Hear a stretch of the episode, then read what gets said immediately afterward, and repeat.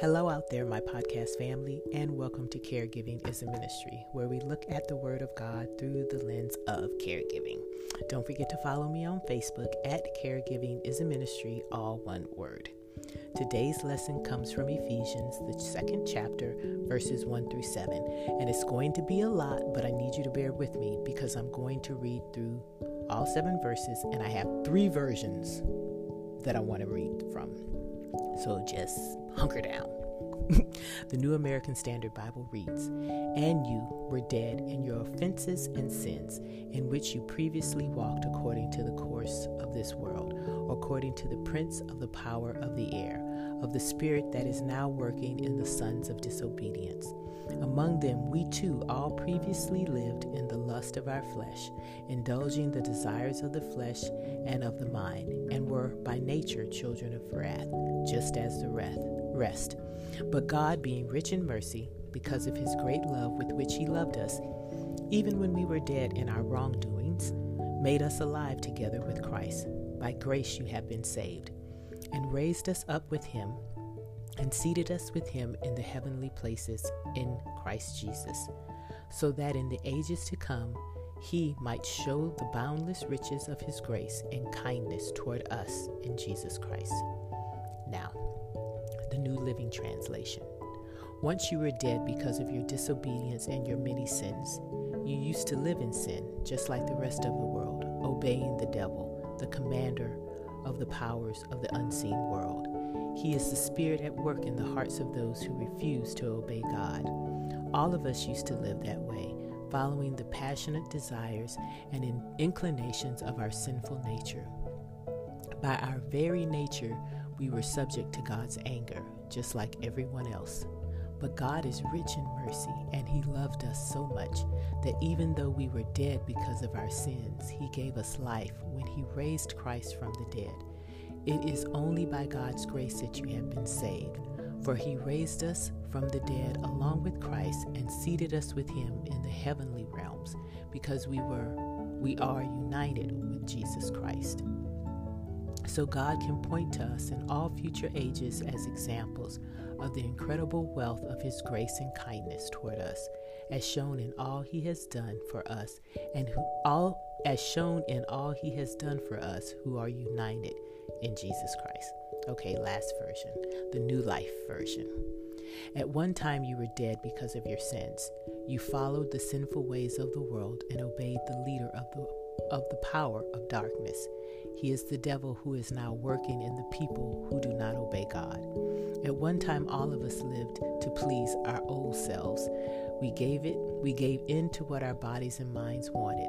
We were sinful from birth like all other people and would suffer from the anger of God. But God had so much loving kindness. He loved us with such a great love. Even when we were dead because of our sins, He made us alive by what Christ did for us. You have been saved from the punishment of sin by his loving favor. God raised us up from death when he raised up Jesus Christ. He has given us a place with Christ in the heavens. He did this to show us through all the time to come the great riches of his loving favor. He has shown us his kindness through Jesus Christ. I know that was a lot, so thank you for sticking with me.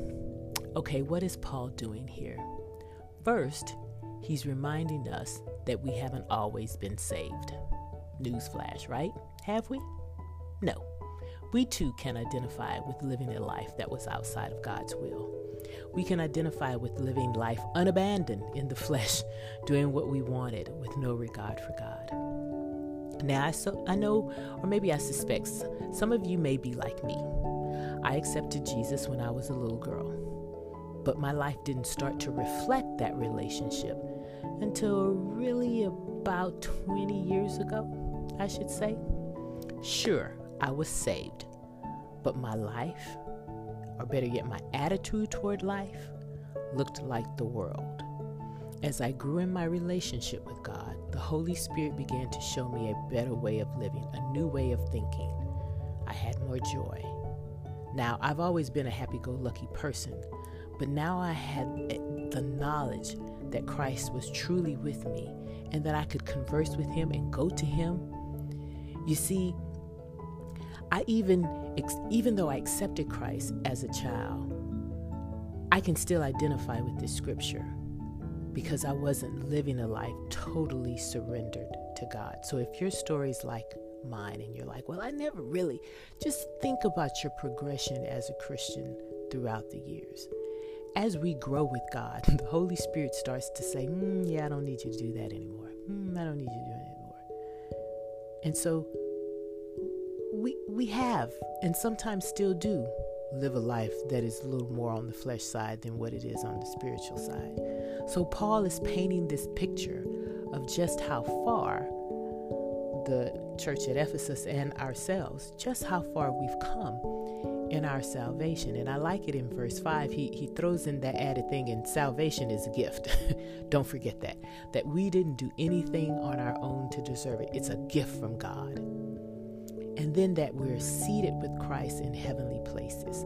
I believe that that seated with Christ in heavenly places is really an allegory for the fact that since God is, is since Jesus is seated which has been interpreted to mean there is no work left to be done. So now we're seated with him. Recall what Jesus said when he was on the cross it is finished. So he is seated next to the Father. There's no work to be done. Not only is the gift of salvation finished through Christ's death and re- resurrection, but our futures,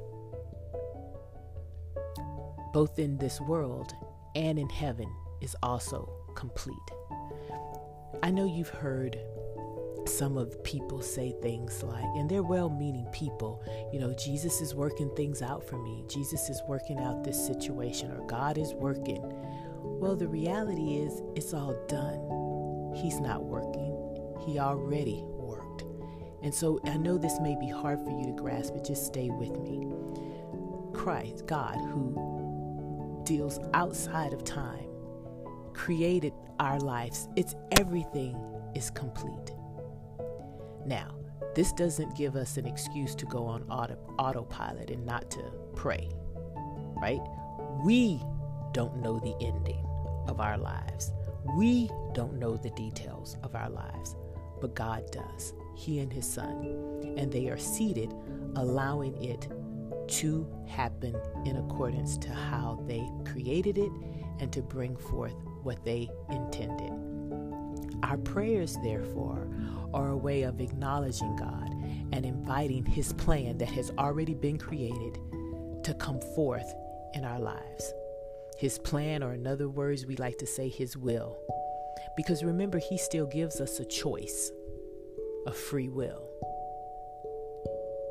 Jesus said, You know, you have not because you ask not. We have a choice. God just knows the choice that we're going to make. We don't. But it's just not things that we're supposed to ask God for. In in seeking his will in our lives, we can go to God and we can ask him for wisdom. We can ask him for revelation. We can ask him for forgiveness, for healing. We still must come to him and we must ask. So there's no excuse. Inviting His will to come in our lives so that things play out. So, yes, He's seated. So, I've learned to stop saying God is working in my life to God already has a plan, and I am seeking Him so that I can walk in it, so that I can do it. God has the plan. I'm just trying to get the little piece that I need for today in order to get it done.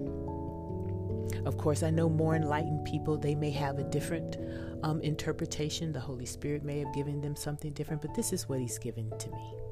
So now, let's hone in on verse 7, which gets us to today's lesson. 20 minutes later, right? Just bear with me. Once again, from the New American Standard Bible.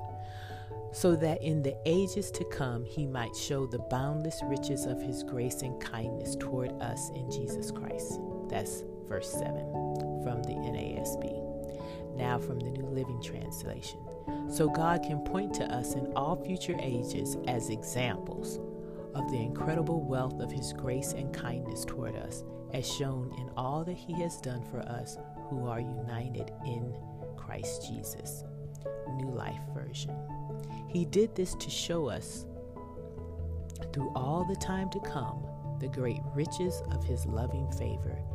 He has shown us kindness through Jesus Christ. So, what was God's greatest kindness that He showed us? It's salvation in Christ. And He did that, of course, so that mankind could be reconciled with Him. Right? But there's more to this little meaty verse. Our individual salvation, God uses to bring others to Him by demonstrating through us the fullness of His grace, mercy, and kindness. Our lives are on public display. Our lives in Christ Jesus, that is. That's why it's it's never just about you or I. It's about the people God brings into our circle of influence. He uses our relationship with Him to demonstrate just how perfect He is and what having a relationship with Him looks like. And oh, there is the rub. How does your relationship with God play out to your circle of influence? Does it highlight how great God is? Does it demonstrate that while you might cry tonight, you know that joy will come in the morning? Do they see a seasoned saint or an infant? What do they see?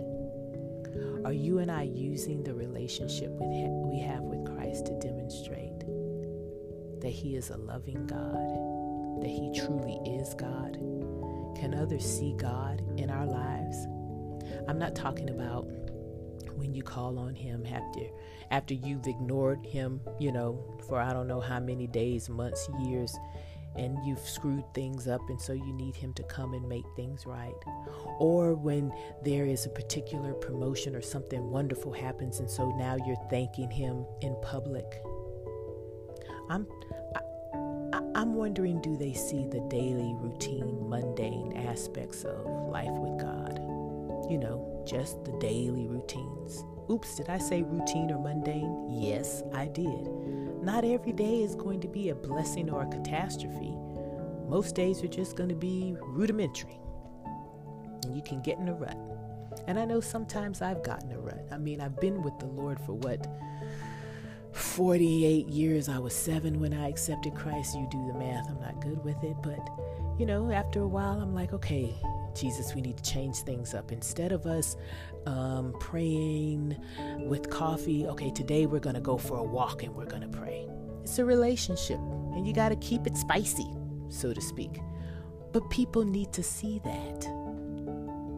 They need to see that God is at the center of your lives and how you do that. That's what they need to see in us. That's why why God doesn't, you know, the moment we accept him as savior, we're not immediately caught up with him in heaven physically. Metaphorically, we are seated with Christ because our lives are all done. But he leaves us here because there's work that He is doing through us, and part of that work is the relationship on display that we have with Him. Can our circle of influence, our loved ones, see, hmm, when He accepted Christ at whatever age He used to do this, this, this, and hmm, now it's five, six, seven years, ten years later, and He's still doing that, or hmm, He's not doing that anymore. That's what the seventh verse is getting at. We have been saved to demonstrate God, to demonstrate God's kindness that He bestowed on us each and every day, and that He will bestow, bestow on others. As a caregiver, you're being watched. First, your loved one is watching you because they're experiencing what you do firsthand, right? They're experiencing whether you're being kind, whether God's kindness is on display Second, your family members, then your friends. I can't tell you how many people have come up to me and have stated and have told me that they are blessed by the way that I take care of my mother. I don't understand how, but that's what they've told me. I've also been told by other by a couple of women how they have elderly parents and they've seen how I take care of my mom, my mother and, and it's been a witness to them. It's been an encouragement to them. Um, it's been an example to them. That's when I started realizing ooh ooh ooh this isn't just about me or mama. This is about other people God has and continues to use this season of caregiving for his glory and because he's no respecter of persons, because he's doing it in my life, that means he wants to do it in yours. He wants to use your journey of caregiving as well. So, dear sweet one listening, allow God to use you. He wants you to. Let us go before him and pray. Holy God, we come before you thanking you for this day acknowledging that, yeah, we haven't always been, you know, saved, and you know that.